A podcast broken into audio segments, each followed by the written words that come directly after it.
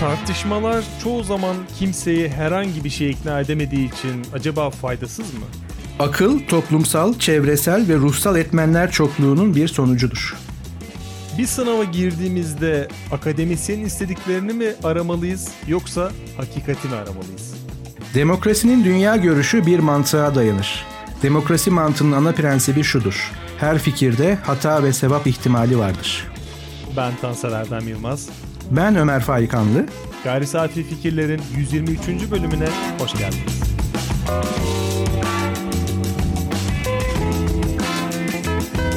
Hayatın denklemleriyle bilimin teorisi. Gayri Safi Fikirler.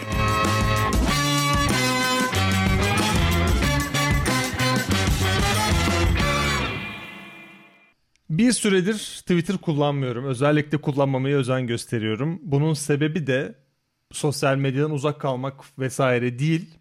Tartışmayı ve fikir alışverişini çok sevsem de, belli tartışmaları takip etsem de bir süreliğine bu mecradan uzaklaşmamın sebebi nedense tartışmanın, tartışma kültürünün en azından benim karşılaştığım işe yaramadığını düşünmem. En basitinden bir örnek vereyim. Brokoli yeşil değildir gibi bir ifadeyle karşılaştım diyelim. Bu ifadeye tartışma kanalıyla yaklaşıp brokolinin yeşil olduğunu anlatan bir kanıt paylaşsam ya da bunun yeşilliğini anlatan bilimsel olması şart değil bir görüş bildirsem de kanıtları sunsam da alternatifleri tanımlasam da insanların zihnine girebilmenin pek de mümkün olmadığını gördüm. Bu beni birkaç farklı başlıkta birkaç farklı soruya itti ve bunlar beni e, negatif etkileyen sorulardı. Yani tartışmanın anlamlı olmadığına dair birkaç düşünce tohumu ekmiş oldu. Söylediklerimin ayaklarını yere bastırayım biraz daha. İnsanlar sosyal medyada ya da sosyal medyayı genişletecek olursak hayatlarının genelinde sahip oldukları fikirlere gelen eleştirileri pek de ciddiye alıyormuş gibi görünmüyor. Bu fikirler dediğim gibi bir brokolinin rengi de olabilir. Bir bilim insanına yönelttiğimiz onun yaptığı işe teoriye olan fikir de olabilir. Bir politikacıya yönelttiğimiz tüm insanlığın hayatını etkileyen o uygulamaya yönelik tartışmada olabilir. Bunların pek ciddiye alındığını düşünmüyorum. Ve şu noktada iş birazcık problemli hale geliyor. Kanıt ne olursa olsun bir insanın düşüncesini değiştirmek neredeyse imkansız. Ve belki de bunu kendi karakterimize, düşüncelerimizi, o belki bir yerden duyduğumuz düşünceleri karakterimize iliştirdiğimiz için yapamıyoruz. Bunu bilmiyorum. Ve bu deneyim bana tartışmanın her iki tarafının da kendi fikrinin sunumunu yapıp dağılmasından başka bir şey olmadığını düşündürdü ve e, ben bunları biliyorum sen de bunları biliyormuşsun ben biraz daha güzel ifade ettim şimdi karşımdaki kesin bana inanmıştır diyerek tartışmadan ayrılıyorum ama genelde herkes kendi fikirlerini sürdürüyor o halde biz neden tartışıyoruz? Şimdi biz bilim felsefesi üzerine gayri safi fikirlerde daha çok tartışıyoruz. Bilim felsefesinin gündelik hayatta nasıl yankılar bulduğu ya da gündelik hayattaki tartışmaların nasıl bilim felsefesiyle algılanabileceğini tartışıyoruz. Birbirimizin zihnindeki o hakikat iddiasına günlük tartışmalarda ne kadar nüfuz edebildiğimize değinelim istiyorum bu bölümde. Bu doğrudan bir bilim felsefesi tartışması değil ama bizim podcast'te yaptığımız tüm tartışmalarda hatta bizi dinleyen insanlar da aslında bizim tartıştığımız o ikinci kişi. Onun zihnine, o kişinin zihnine ne kadar nüfuz edebiliyoruz? Ben senin zihnine ne kadar nüfuz edebiliyorum? Sen bana ne kadar edebiliyorsun?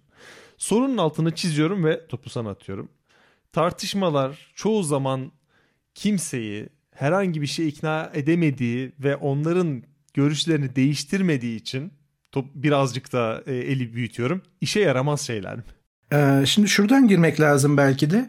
Eğer düşüncelerimizin değişim sebebi tartışma veya tartışmanın sonucu değilse neden düşüncelerimiz değişiyor? Çünkü tarih boyunca düşüncelerimiz değişti. Hem kişisel tarihimizde hem de insanlık tarihinde değişen düşünceler tarihi bile diyebiliriz. Veya şöyle diyebiliriz. Biz neden büyüyoruz, yetişkin hale geliyoruz. Hatta olgunlaştığımızı iddia ediyoruz. Bu bir iddiadır her zaman için. Çünkü araya bir serpiştireyim, bir dipnot atmış olalım. Okan Bayülgen'in bilmiyorum bir yerden mi alıntı yapmıştı ama bir programında veya bir konuşmasında e, duymuştum kendisinden. Türkiye büyümemiş erkeklerin ülkesi diyordu. Ben bunu katılıyorum ama genelleştirebilirim. Türkiye büyümemişlerin ülkesi belki. Tüm dünya belki de böyle. Bir türlü büyüyemiyoruz. O içimizdeki çocuğu öldürmeyelim derken bambaşka bir yere doğru savrulmuş olabiliriz. Ama büyümek yani o çocukluktan çıkmak olumlu anlamından bahsediyorum tabii ki.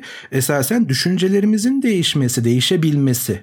Bundan başka bir şey değil ama senin attığın pasa şöyle bir cevap vermem gerekirse eğer tartışma bunu değiştirmiyorsa değişmesinin sebebi ne?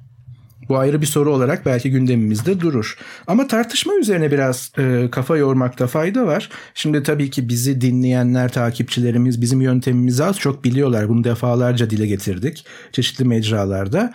Biz öncesinde bir ön konu belirliyoruz e, ama hiçbir akış beraber belirlemiyoruz. Sadece her ikimiz zihnimizde biraz tartıyoruz. Ondan sonra çok spontan bir şekilde karşılıklı farklı mekansallıklarda olsak da teknolojinin nimetlerini kullanarak konu hakkında bir akış e, ortaya çıkartıyoruz. Yani her bir programımız unik. Yani biricik. ikinci kez çekmemiz çok zor. Bir kere bunu yapmıştık ama hatta dört kere yapmıştık ama dördü de birbirinden farklıydı zaten. Şimdi bugünkü konuyu da sen bana e, attığın zaman böyle bir şey mi konuşsak diye e, hemen elimin altında en son yani son zamanlarda çıkan Safsatalar Ansiklopedisi ve Şüphecinin El kitabı vardı. İkisine büyük bir keyifle okuduğum kitaplar. Hani acaba onlara şöyle bir daha bir göz atsam mı? Çünkü tartışma kültürü, tartışma bunun işte safsataların kullanılması vesaire veya şüpheci tartışmanın asli unsuru şüphe eden biri lazım tartışabilmek için. Ama sonra şuna karar verdim. Hayır bunu yapmayayım. Bunun yerine Tansel Erdem'le karşılıklı böyle o anda bir fikir geliştirelim. Sokratesvari bir şey yapmaya çalışalım. Elbet bir diyalog hani onun diyaloguna çevirmeyeceğiz ama tabii yine paslaşacağız. Şimdi öyle tartışmadan başlayalım. Şimdi tartışma dediğimiz şey ne gerektiriyor? Hemen söyleyeyim. Hani Sokrates gibi lafı on kere çevirmeyeyim en az iki tane epistemolojik konum gerektirir. Yani şu biri A diyorsa yani senin örneğindeki brokoli yeşildir diyorsa birilerinin de brokoli yeşil değildir demesi lazım. Ya da bu şey de kabul olur çünkü mantıksal olarak eşdeğerdir. Brokoli mavidir, brokoli kırmızıdır. Ama yeşil değildir diyen birilerinin olması lazım. Yani bir alternatif olması gerekir. Ben bunu epistemolojik konum alışlar diyorum. Çünkü her bir konum esasen bir hakikat iddiası, doğruluk iddiası gerçekliğe ilişkin bir ifade. Brokoli gerçekliği, bu da ilginç bir örnek oldu tabii ki. Bu da spontan çıktı. Brokoli gerçekliğinin rengi bizim tüm algı dünyamızın tüm koşulları dahilinde yeşildir. Hayır efendim brokoli gerçekliğinin tüm algı dünyamızda tüm koşullar aynı iken rengi mavidir veya en azından yeşil değildir diyen bir konum açılması gerekir. Diğer bir deyişle herkes aynı şeyi söylüyor ve düşünüyorsa orada tartışma olmaz. Şimdi bunu neden aklıma geldi? Çünkü e, ben felsefe lisans bölümüne ilk başladığımda hep şeyi merak ediyordum. Acaba sınavları nasıl olacak? Yani öğrencilik kariyerim boyunca bu bir kariyerdir. E, defalarca ilkokulda itibaren sınavlara giriyoruz. Pek çok biçimine girdik. Hatta jenerasyonlar arası farklar o kadar açıldı ki hani benim zamanımda şu sınav vardı senin zamanında hangi sınava girdin bilmiyorum bile diyebiliyoruz. Çok küçük yaş aralıklarında bile.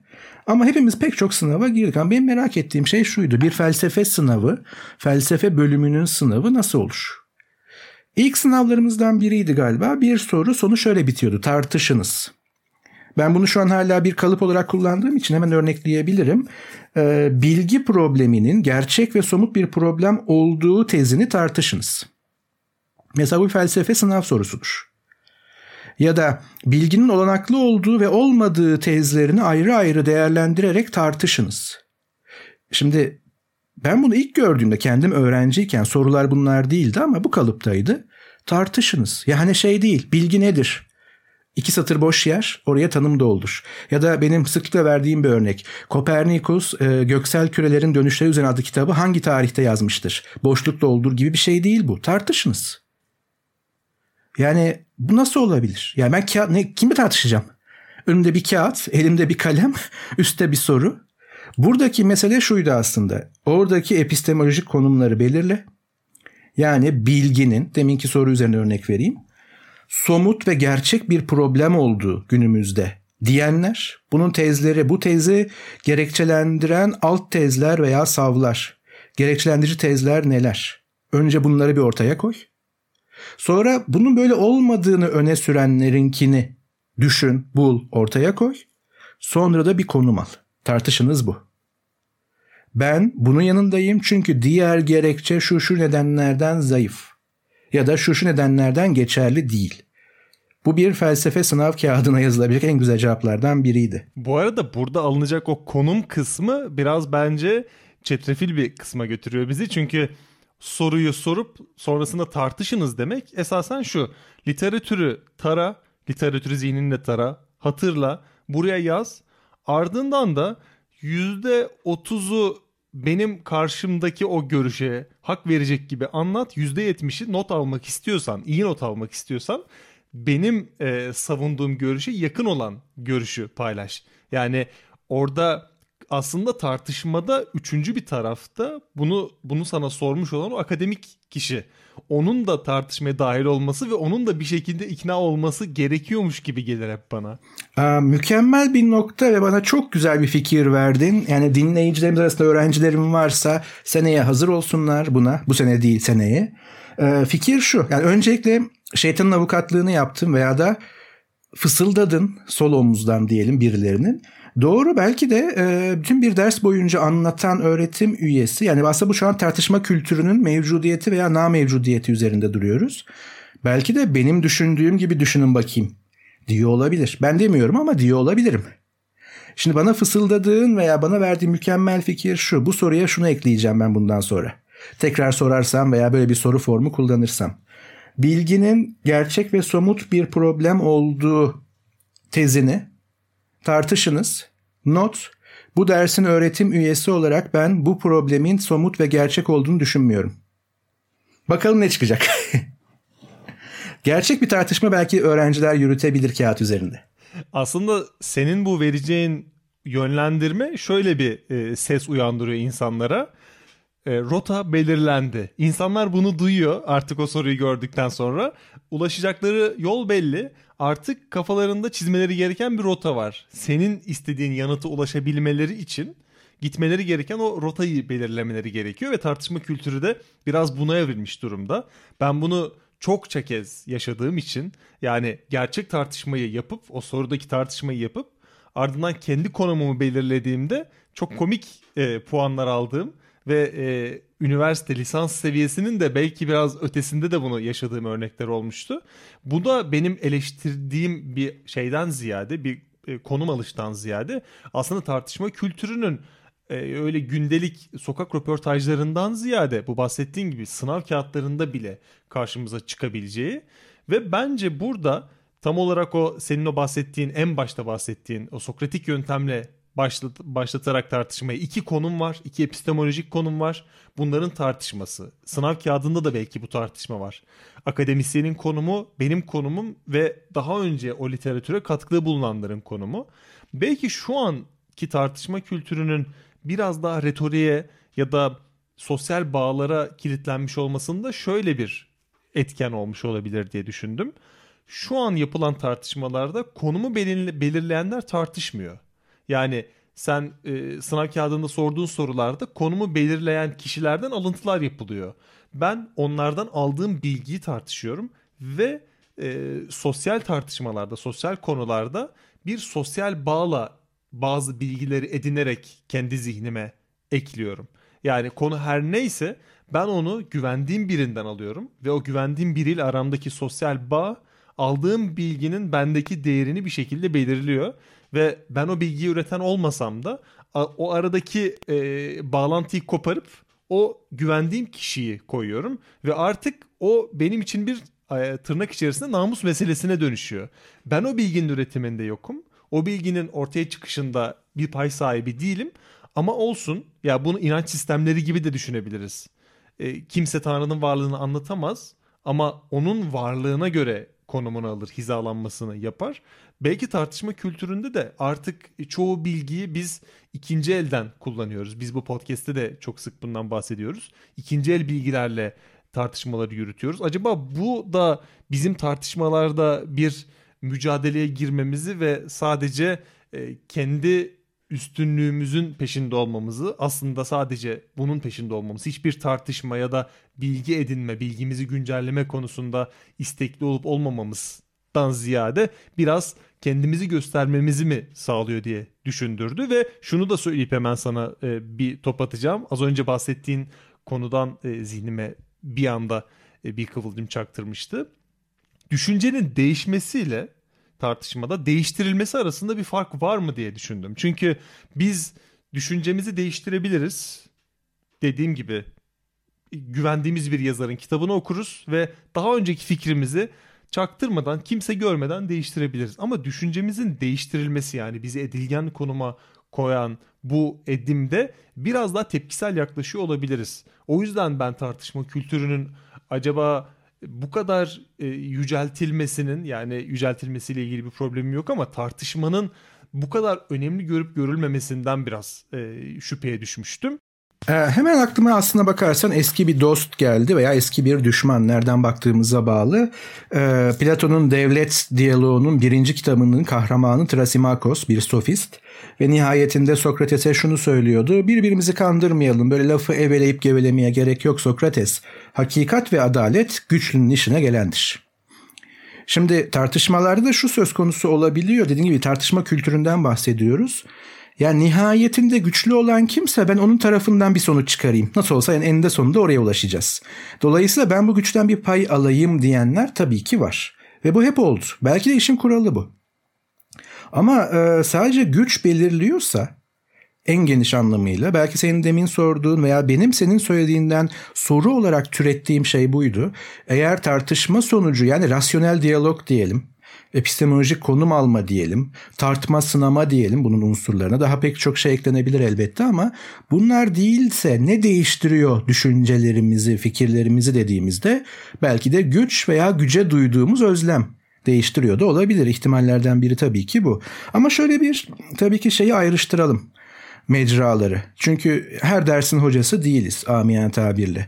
Şimdi sen Twitter'dan girdin. Twitter artık öyle bir hal aldı ki yani bu artık sosyolojik iktisadi, eğlence yani her tür ortamın kesişiminde olan bir yer.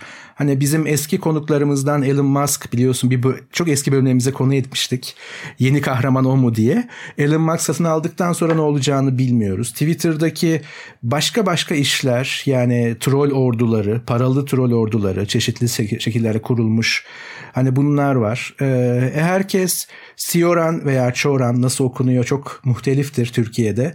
Ama Çürüme'nin kitabının yazarı diyeyim. Onun bir girişte söylediği gibi herkes peygamber olacağı anı bekler. Yani insanlara yol göstereceği anı bekler. Twitter bu andır.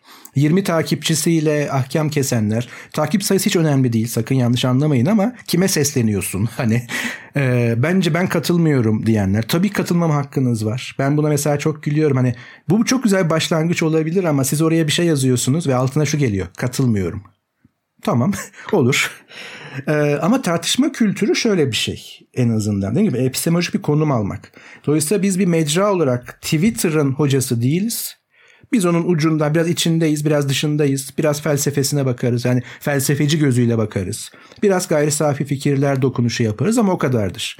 Bunu hakikaten bir teknoloji felsefesi özelinde belki e, şu anda gündemde olan post-human post modernin moderni, post post modern oralardan tartışmak gerek. Belki sosyolojik olarak tartışmak gerek. Onu bir yere bırakalım Twitter'da olup bitenleri. İkincisi tabii ki örneği ben verdim ama sınav kağıtları sonuç itibariyle bir ölçme değerlendirme mecrasıdır. O yüzden öğrencilerin o andaki psikolojik durumları veya da iktidar yani benimle ilişkileri öğretim üyesini temsil ettiğim için ben diyorum. Bunlar tabii ki etkendir. Ama tartışma kültüründe olması gereken şey epistemolojik konum almak, bunu tahkim etmek ama eğer bu tahkimat bir şekilde yıkılıyorsa da bunu kabul etmek.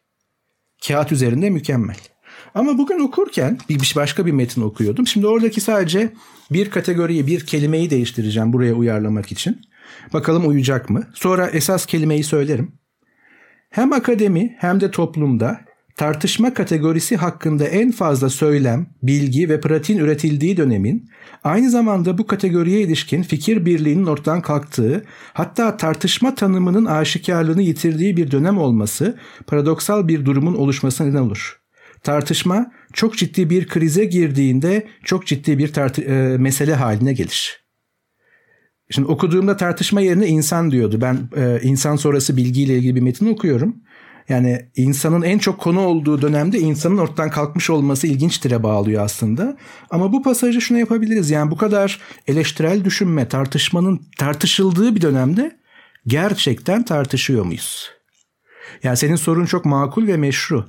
Yani tartışıyor görünürken yaptığımız şey nedir? Sadece görünüyor muyuz? Efendim ben işte bunu sizinle tartışmak isterim. Peki fikir değiştirmeye hazır mısın? Yani hatırlayalım biz bunu ne yaparsak yapalım ondan kaçamıyoruz. Aramızdaki üçüncü Karl Popper ne diyordu?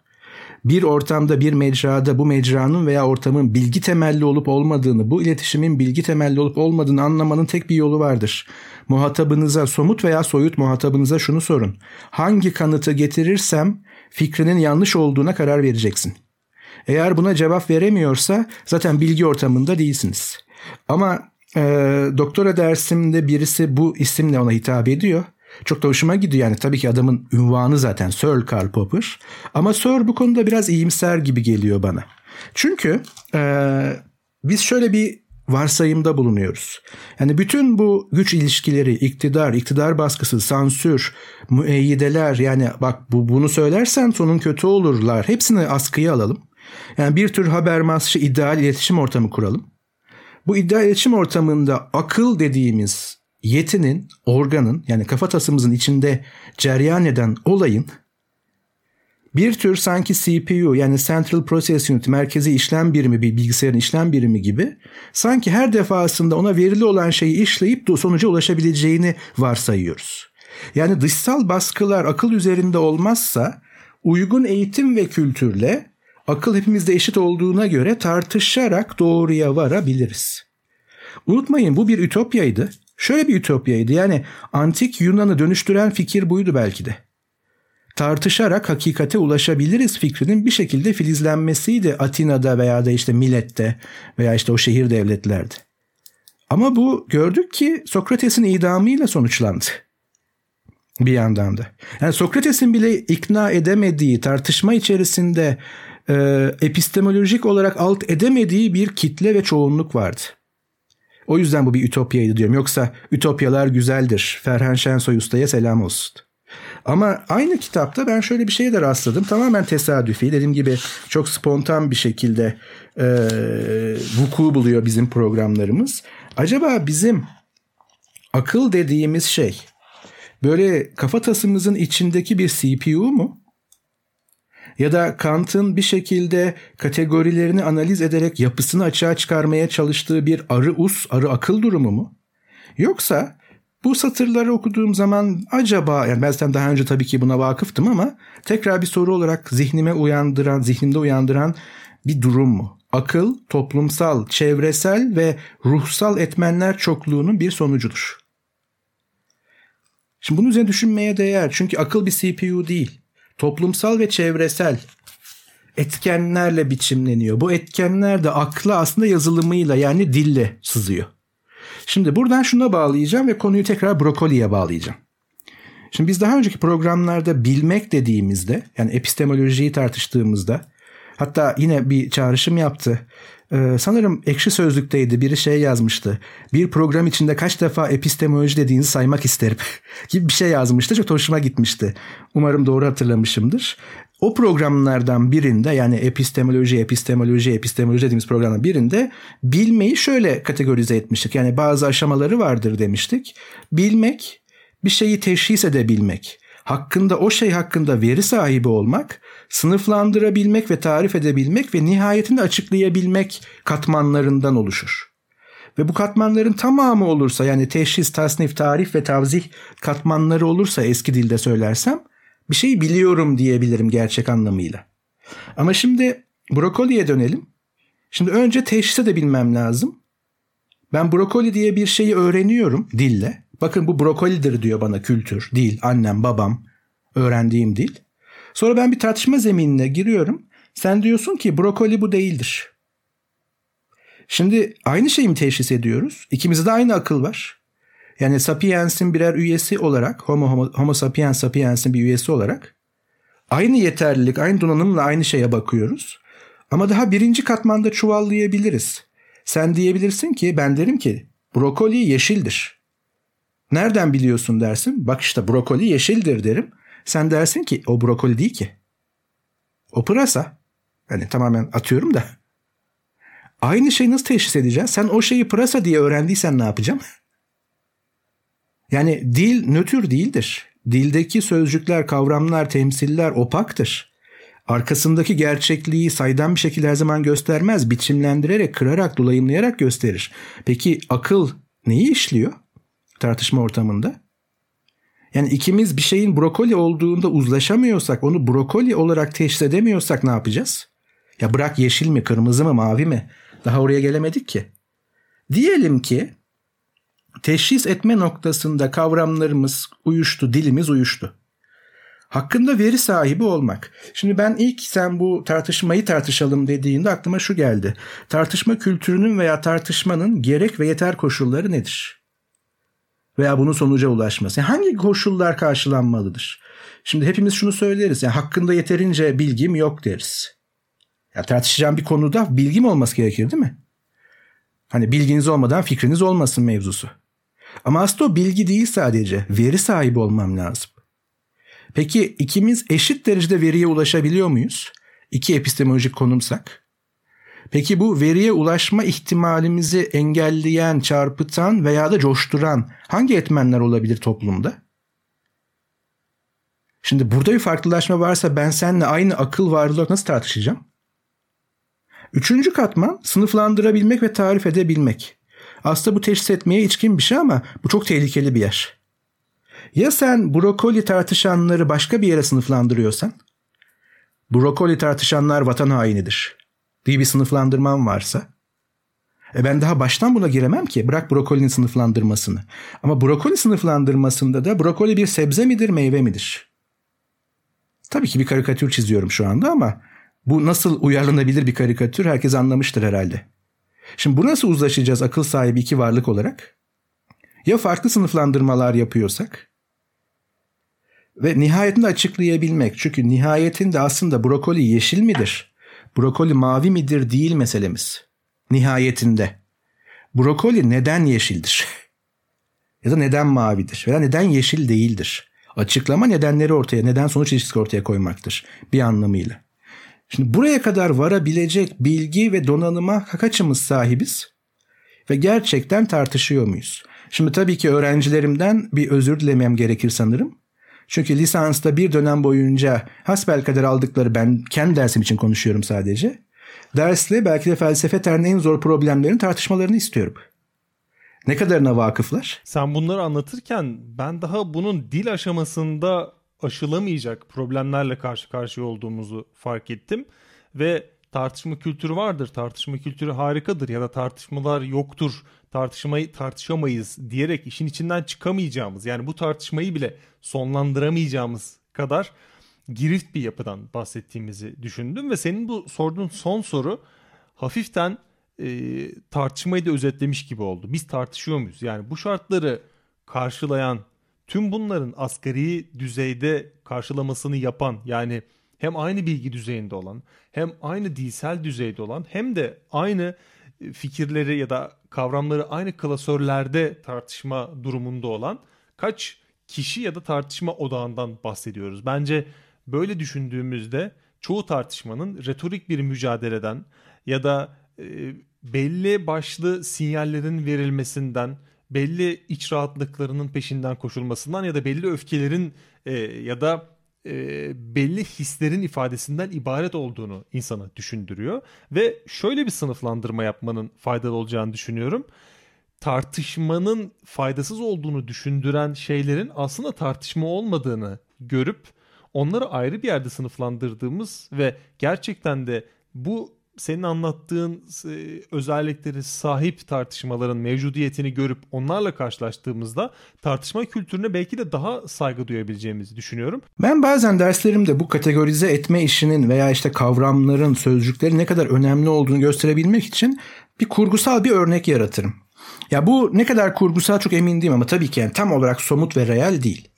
Ama öğrencilerime şunu sorarım. Sizce Amerika Birleşik Devletleri tarihinde İç savaş öncesi Ki biliyorsunuz onun iç savaşının temellerinden biri buydu. Kuzey-Güney Savaşı. pek çok iktisadi sebebi vardı o ayrı konu ama kölelik meselesiydi.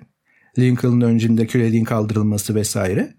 Ama ben şunu soruyorum. Amerika Birleşik Devletleri tarihinde kaç siyahi insan veya kaç insan daha temel olarak köle edilmiştir?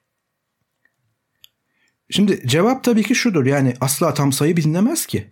Yani böyle bir somut yani böyle bir kayda geçen bir şey değil. E, tabii ki değil derim hani ama siz bunu hani bir tahmin edin. İyimser ve kötümser olarak.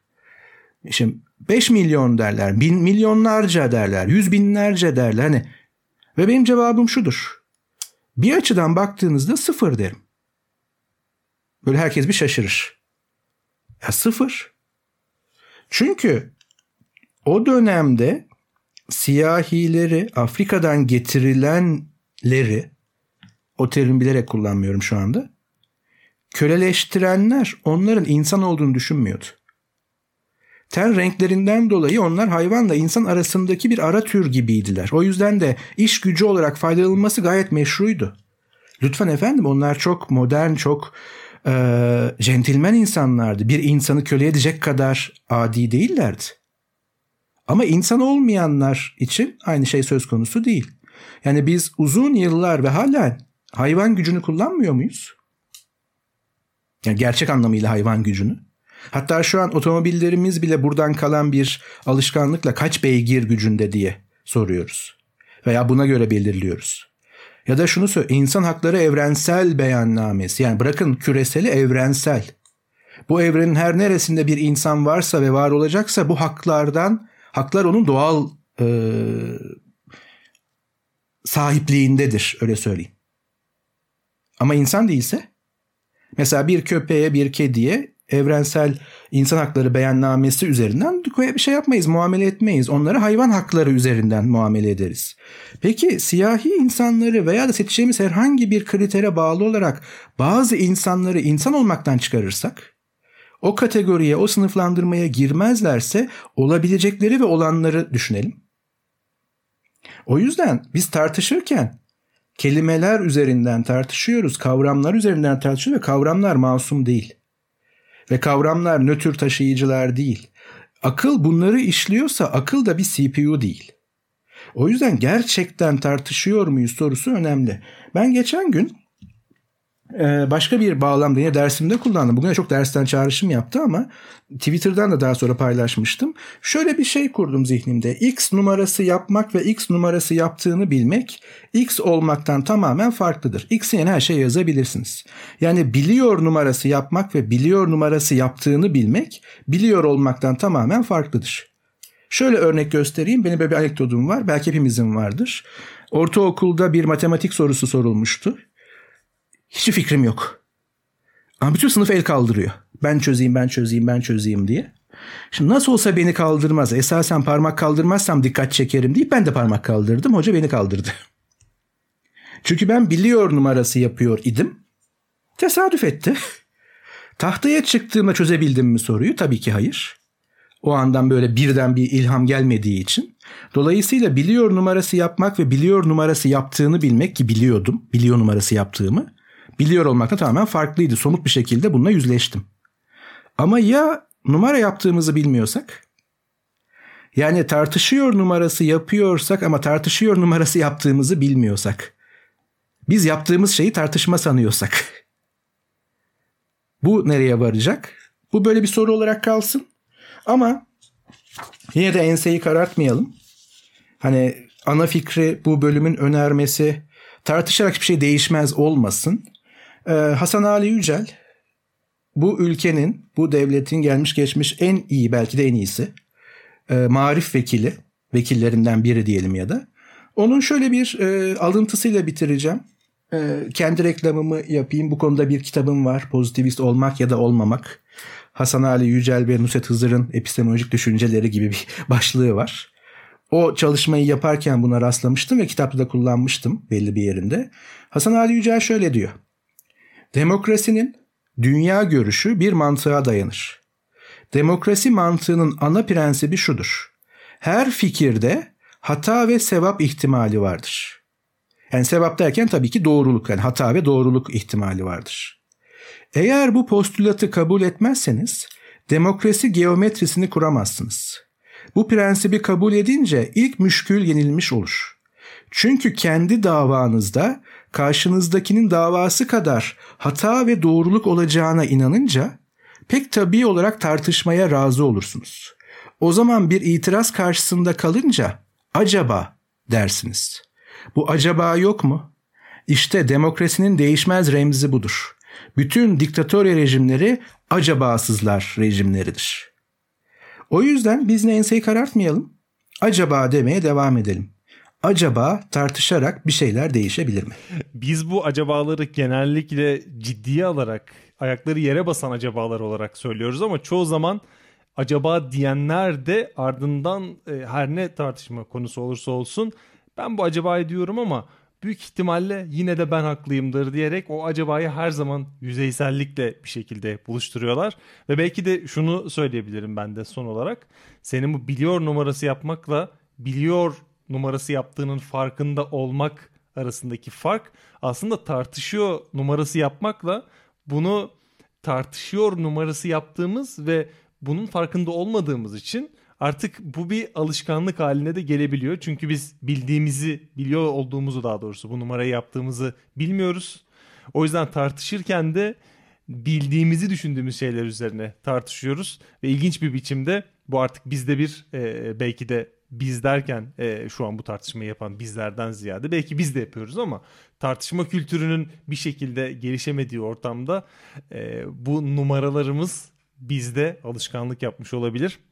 Bu bölümü böyle sonlandıralım. Zaten neredeyse 40 dakikaya ulaştık. Bir sonraki bölümde belki de bu tartışmanın bir sonraki boyutuna gideceğiz. Tartışma diyorum ama tartışmaların görece daha referanslı, daha belki de objektifliğe yakın olarak yapıldığı akademik yayınlara değineceğiz. Akademik yayınların madem tartışma kültürü bu kadar zayıfladı, akademik yayınlar faydalı mı ya da akademik yayınların amacı ne? 3 kişinin 5 kişinin okuyor olması bir akademik yayını zayıflatır mı tartışmasının üzerine gideceğiz. Bizi Twitter'da, Instagram'da Gayri Safi Fikirler adıyla takip edebilirsiniz. YouTube'da da bizi takip edebilirsiniz. İçeriklerimizle karşılaşabilirsiniz. Ekşi Sözlük'te gayri safi fikirler başlığına yorumlar yaparak eleştirilerinizi bizimle paylaşabilirsiniz ve aklınıza takılan soruları gayri safi fikirler.gmail.com üzerinden bizlerle paylaşabilirsiniz. Bir sonraki bölümde görüşmek üzere. Görüşmek üzere. Hayatın denklemleriyle bilimin teorisi. Gayri safi fikirler.